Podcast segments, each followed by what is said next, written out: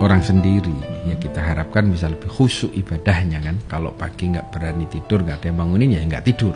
Karena tidur pun juga nggak ada yang nemenin tidur kan? Mending melek keluyuran gitu kan. keluyuran di malam Ramadan ini kan ya pahala gitu kan?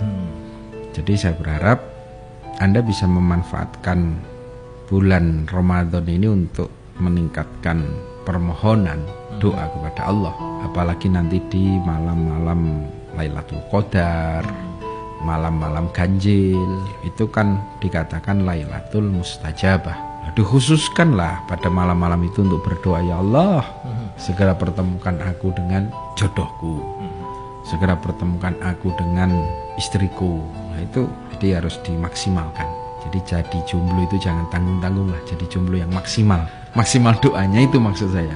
Agar nanti lebaran itu kan sudah punya jawaban